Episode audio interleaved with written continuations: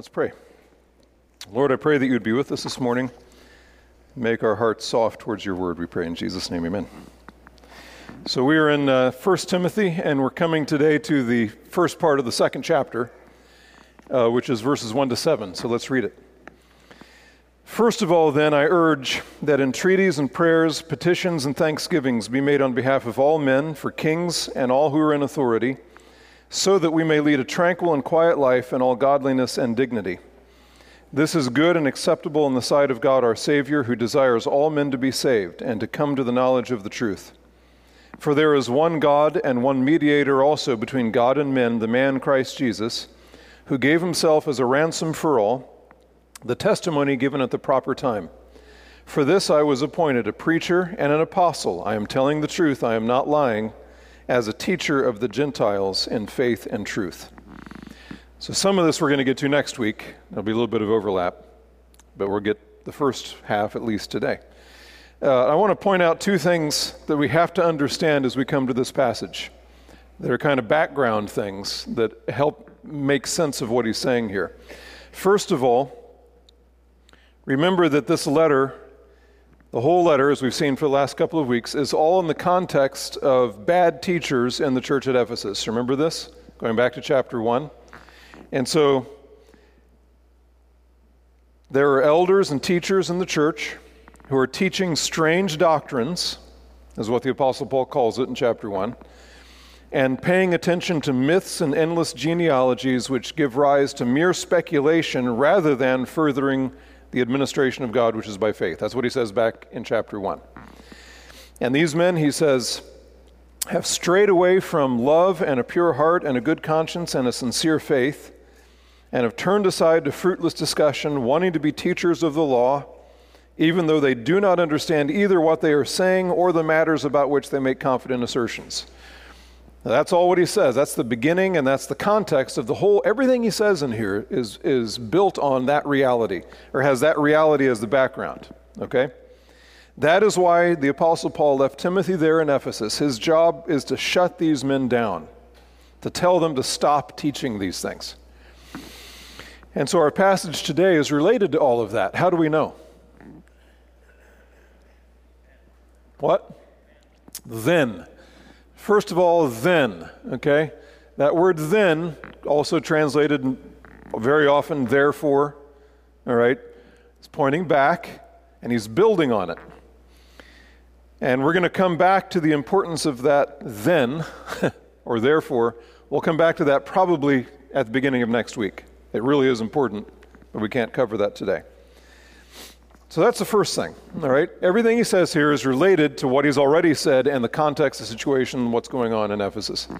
Secondly, the second thing we need to see is that there's a theme throughout really 1st and 2nd Timothy and even Titus and a lot of the other letters that the Apostle Paul writes to the churches in, in the New Testament.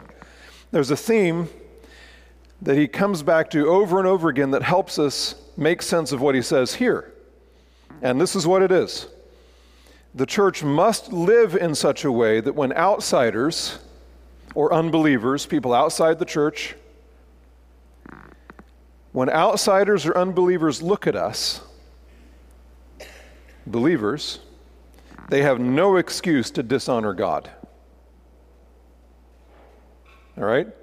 When outsiders look at us, Christians, they, they should have no excuse to dishonor God that comes from us. So, for example, here's a places just in the rest of 1 Timothy. Look at what it says. 1 Timothy 3, we'll get to that soon. This is talking about uh, officers in the church, elders, pastors, overseers, right? The words that are used. And one of the characteristics or qualities of the elder, and he must have a good reputation with those outside the church, so that he will not fall into reproach and the snare of the devil. It's one of the one of the the qualities, the character traits of an, of an officer of the church is that he must have a good reputation with outsiders, people outside the church, okay? He goes on in chapter 5, verse 14. Therefore, when he's talking about uh, widows, uh, kind of young and old, and he deals with them a little bit differently, but with younger widows, he says, Therefore, I want younger widows to get married bear children, keep house, and give the enemy no occasion for reproach. That's always in the, not the back of his mind, but the front of his mind, all through this, all right? And then 1 Timothy 6 1. He's talking about, in their context, slaves and masters, he says, All who are under the yoke as slaves are to regard their own masters as worthy of all honor, so that the name of God and our doctrine will not be spoken against. So this is, this is right in the front of his mind over and over again. We, the church, has to live in such a way that God is, that we don't give the world an excuse to dishonor God because of our behavior or our demeanor. All right? Titus. All right? Titus 2. Look at this. It comes up three times here when he's talking to the different categories of people in the church men and women, old and young. Older women likewise are to be reverent in their behavior, not malicious gossips, nor enslaved to much wine, teaching what is good, so that they may encourage the young women to love their husbands, to love their children, to be sensible, pure, workers at home, kind, being subject to their own husbands, so that the word of God will not be dishonored. Do you see that? That's the reason. So that the word of God will not be dishonored. Then he says, likewise, Urge the young men to be sensible in all things. Show yourself to be an example of good deeds with purity in doctrine, dignified, sound in speech, which is beyond reproach, so that the opponent will be put to shame, having nothing bad to say about us. There it is again. Urge bondslaves to be subject to their own masters in everything, to be well pleasing, not argumentative, not pilfering, but showing all good faith, so that they will adorn the doctrine of God our Savior in every respect. That's kind of the positive way of putting it. Not just so that they won't have anything bad to say, but that will, you'll beautify, you'll dress up, you'll make the, the doctrine beautiful. Okay? But all of that is because people are watching. Everyone got that, right? Here's another example, just one last one. This is in 1 Thessalonians. And this is important because what he says, this quiet life here. So let me read it. But we urge you, brethren, to excel still more and to make it your ambition to lead a quiet life and attend to your own business and to work with your hands, just as we commanded you, so that you will behave properly toward outsiders, those are the people outside the church, and not be in any need. What he's going to say in, in the passage we're looking at today in 1 Timothy, he talks about living a, that we would have a quiet life. Okay, same idea. That is, uh, the Apostle Paul here is this very, obviously very concerned about this because he does, he, he says it over and over and over and over and over and over and over again, okay? Over and over again. The way we live as church officers, all right, 1 Timothy 3, the way we live as church officers, the way we live as wives and mothers, uh, as young men and old men, as employees and, and workers, all of that, the way we live has the potential of either adorning or beautifying the doctrine of God our Savior and thereby advancing the kingdom of God, or giving the enemy every opportunity to mock God, to reproach and dishonor the Word of God. Not because it's true, that's something different. Okay, unbelievers are going to mock God because they hate Him. That's something different. This is talking about us and giving them excuse, giving them good reason to mock God by our hypocrisy, right? By our failing to live up to the commandments of God, all these kinds of things. This is very much in the front of Paul's mind because Paul is a missionary and he's always concerned about the reputation of the church in the communities that he's planting these churches. We should be very concerned about this not in a compromising way at all, but taking these commands seriously. So that's constantly the background of everything he, he writes here. Now, if we don't keep those two things in mind, this passage is going to be hard to understand. So, the first thing, right? First thing to remember, he has those bad elders in mind. And every, even what he's saying here has them in the back of his mind. And second, he has the watching world in mind, and I would say that's in the front of his mind. All right? So look at what he says. All right, first of all, then, I urge that entreaties and prayers, petitions and thanksgivings be made on behalf of all men. The words first of all uh, it's not really the start of a list of things he wants to write about because he says a lot before this. you know, unless he's doing what pastors do when they say, now lastly, and they go on for half an hour. I don't know. But, you know, he's, I don't think he's meaning um, order, but importance, right? This is, this is of utmost importance, what he's about to say. And he says, I urge. You see that? Verse 1? I urge. That's a very strong word. It's urgent, right? Urge is urgent. Uh, it's intense. Uh, I don't suggest here, and maybe, maybe you could think about this. No, I urge. All right? This is a heavy, intense word with authority. And so, based on what I've already said, Timothy, it's of the utmost importance that you hear this strong exhortation, right? And the strong ex- exhortation is what he's urging of utmost importance that entreaties and prayers, petitions, and thanksgivings be made beha- on behalf of all men. In other words, the church must pray all kinds of prayers for every kind of person.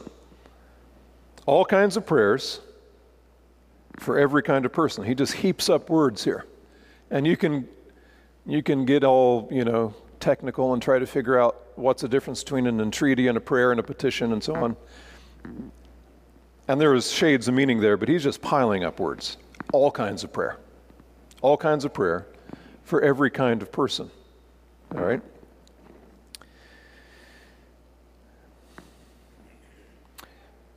So, every kind of person on behalf of all men.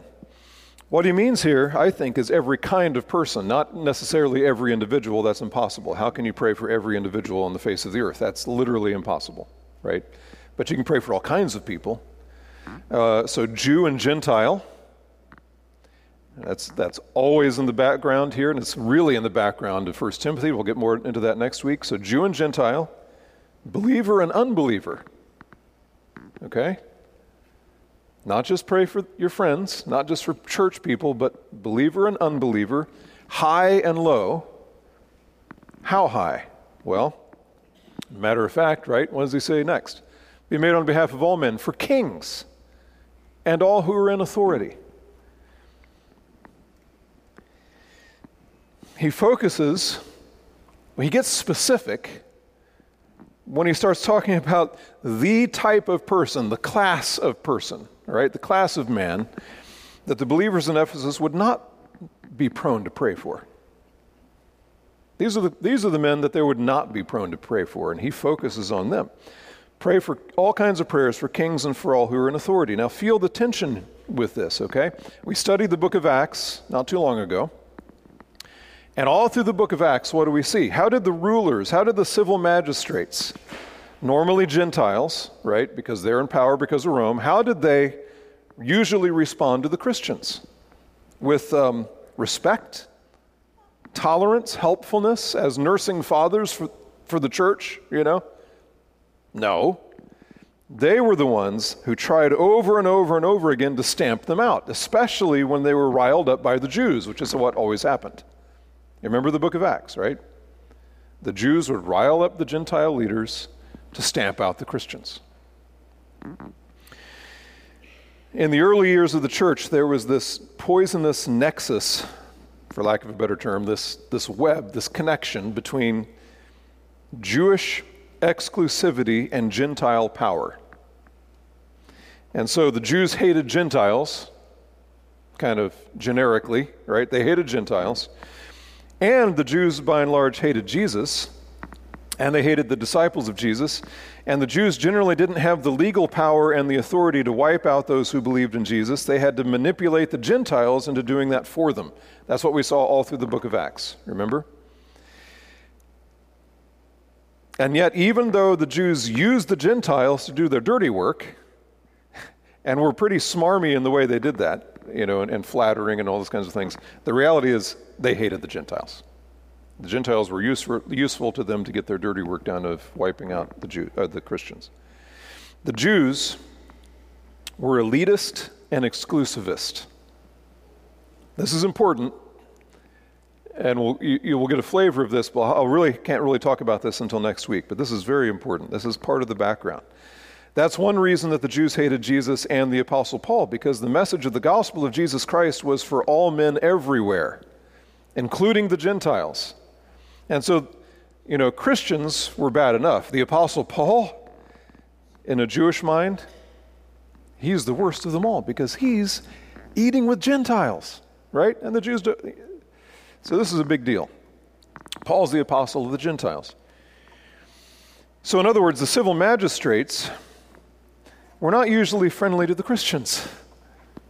Uh, almost never friendly to the Christians. Sometimes tolerated a little bit here and there, but not really. But the Apostle Paul urges Timothy to have the church pray all kinds of prayers for that class of men who were the sworn enemies of King Jesus. First of all, Timothy, make certain that you and the church are praying for kings and for all who are in authority. Now, we know that fits perfectly with the rest of Scripture, right? Civil authority is ordained by God. Even when that authority is against the cause of Christ, we should honor it for Christ's sake because all authority is instituted by God, Romans 13. Um, that doesn't mean we obey authority blindly or in opposition to the commands of Christ or of God, but there's an attitude of, of, of, of um, honor. Uh, Peter says, Fear God, honor the king. Right? And so we should pray. The sin of godless leaders should, should not keep us from praying for them, it should motivate us to pray for them. Do you hear that? Do you hear that? We should not hate them. They're just us. They're just us apart from Christ. Pray for them. Pray for them. Now, if I ask you to pray for me, right, we ask each other to pray for one another all the time, right? If I ask you to pray for me or to pray for, for someone else, what do you want to know? What do you want to know? Well, yeah, what? What do you, what? Why? Why should I pray for you and what for, right? That's, those are the questions. What to pray for and why. And those things are connected. So when the Apostle Paul tells us to pray for our rulers, he does both. But he starts with the why, and then I think he goes to the what. All right? First, he tells us why to pray for our rulers. And then he makes it clear what we're to pray for. So, what's the, what's the purpose of our prayers for our rulers? All right? Uh, first of all, I urge that entreaties, prayers, petitions, thanksgiving be made on behalf of all men for kings and all who are in authority, so that, see the so that? That's telling us why. That's the purpose. That's what he's getting at, the reason for it, the r- result that he hopes for, okay? So that we would may lead a tranquil and quiet life in all godliness and dignity. And so we're to pray for our rulers, for kings, don't have any kings, okay? How about presidents? Uh, presidents, governors, representatives, mayors, council members, all, all, whatever your context is, for all who are in authority, so that we may lead a tranquil and quiet life in all godliness and dignity. Now, what does that mean? It means that there is a, there's something about our rulers and how they rule that will allow us Christians to lead tranquil and quiet lives in all godliness and dignity, and pr- are praying for the authorities as the good of the church in view. Do you see that? So that we may lead a quiet life. So the praying for the authorities has the good of the church in view. So, what does he mean by us Christians living tranquil and quiet lives in all godliness and dignity? Well, I think he's talking about living a peaceful life as Christians in public before the watching world. Remember, that's one of the main things he's very concerned about is how we live in front of the world who is watching. Right? So he's talking about living as peaceful lives as Christians in public. He's talking about how we live in the open, before the public eye. That's one of his major concerns.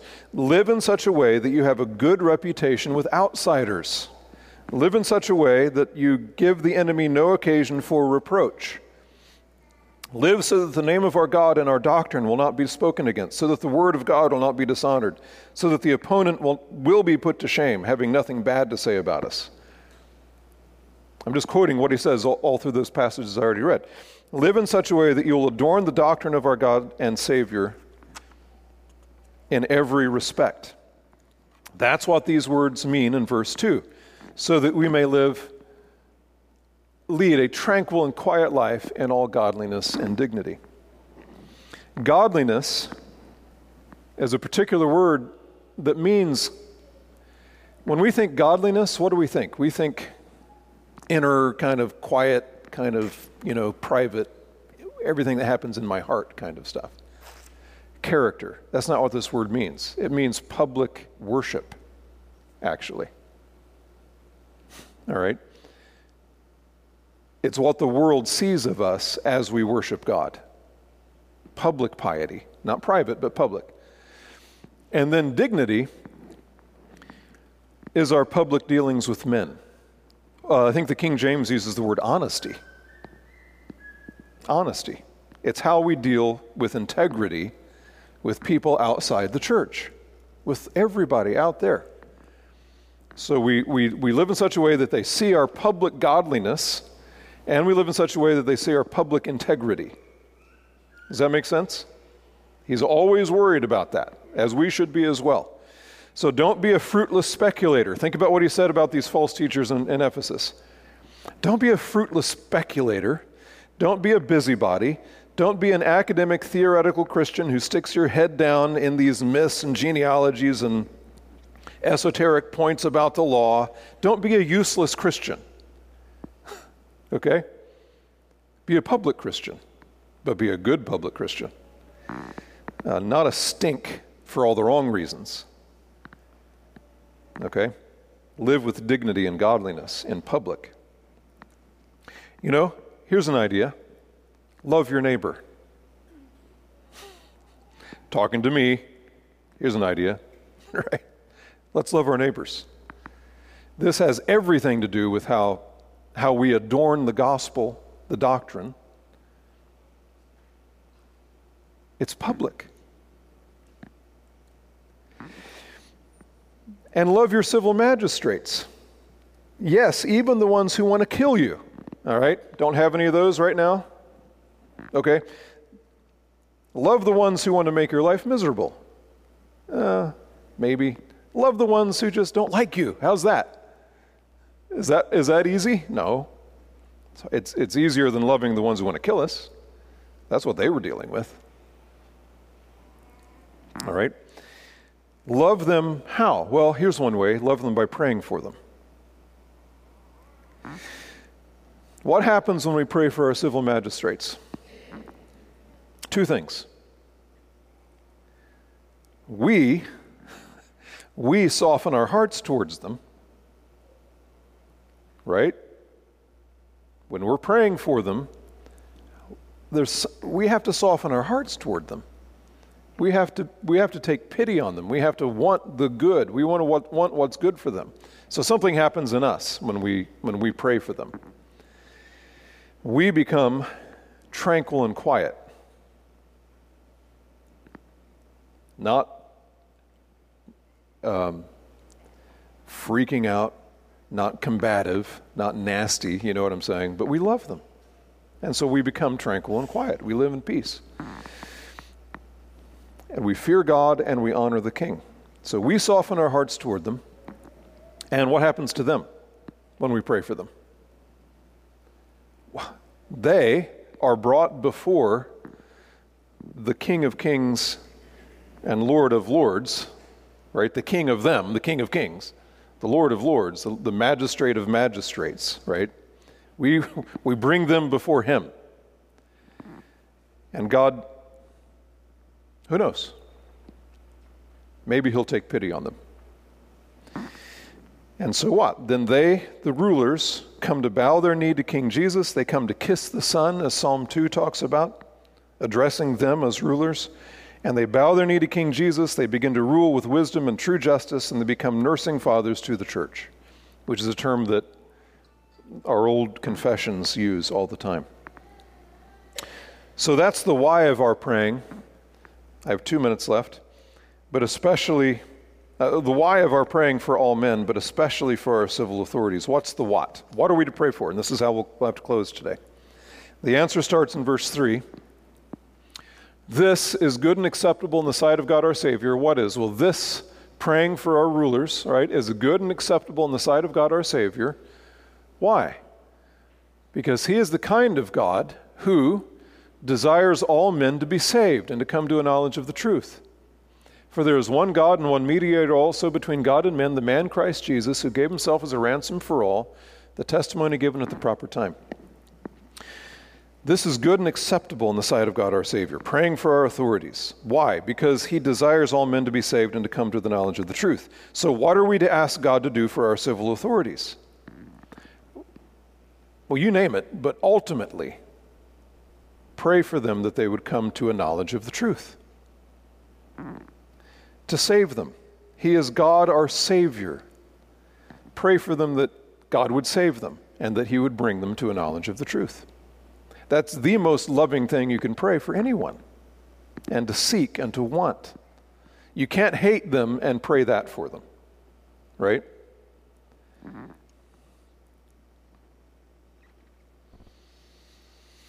Well, we're going to be done. We're going to pick up next week, and because the next paragraph kind of really comes off of this one, and so we're going to start with a thought from the end of this paragraph and move on. Let me pray for us, and we need to be done. Father, I pray that you would be with us now. Uh, help us to love our the rulers who are over us, whether they are godly or wise or humble or not. And I do pray that you would bring them to a knowledge of your truth, that you would save them. We pray in Jesus' name, amen.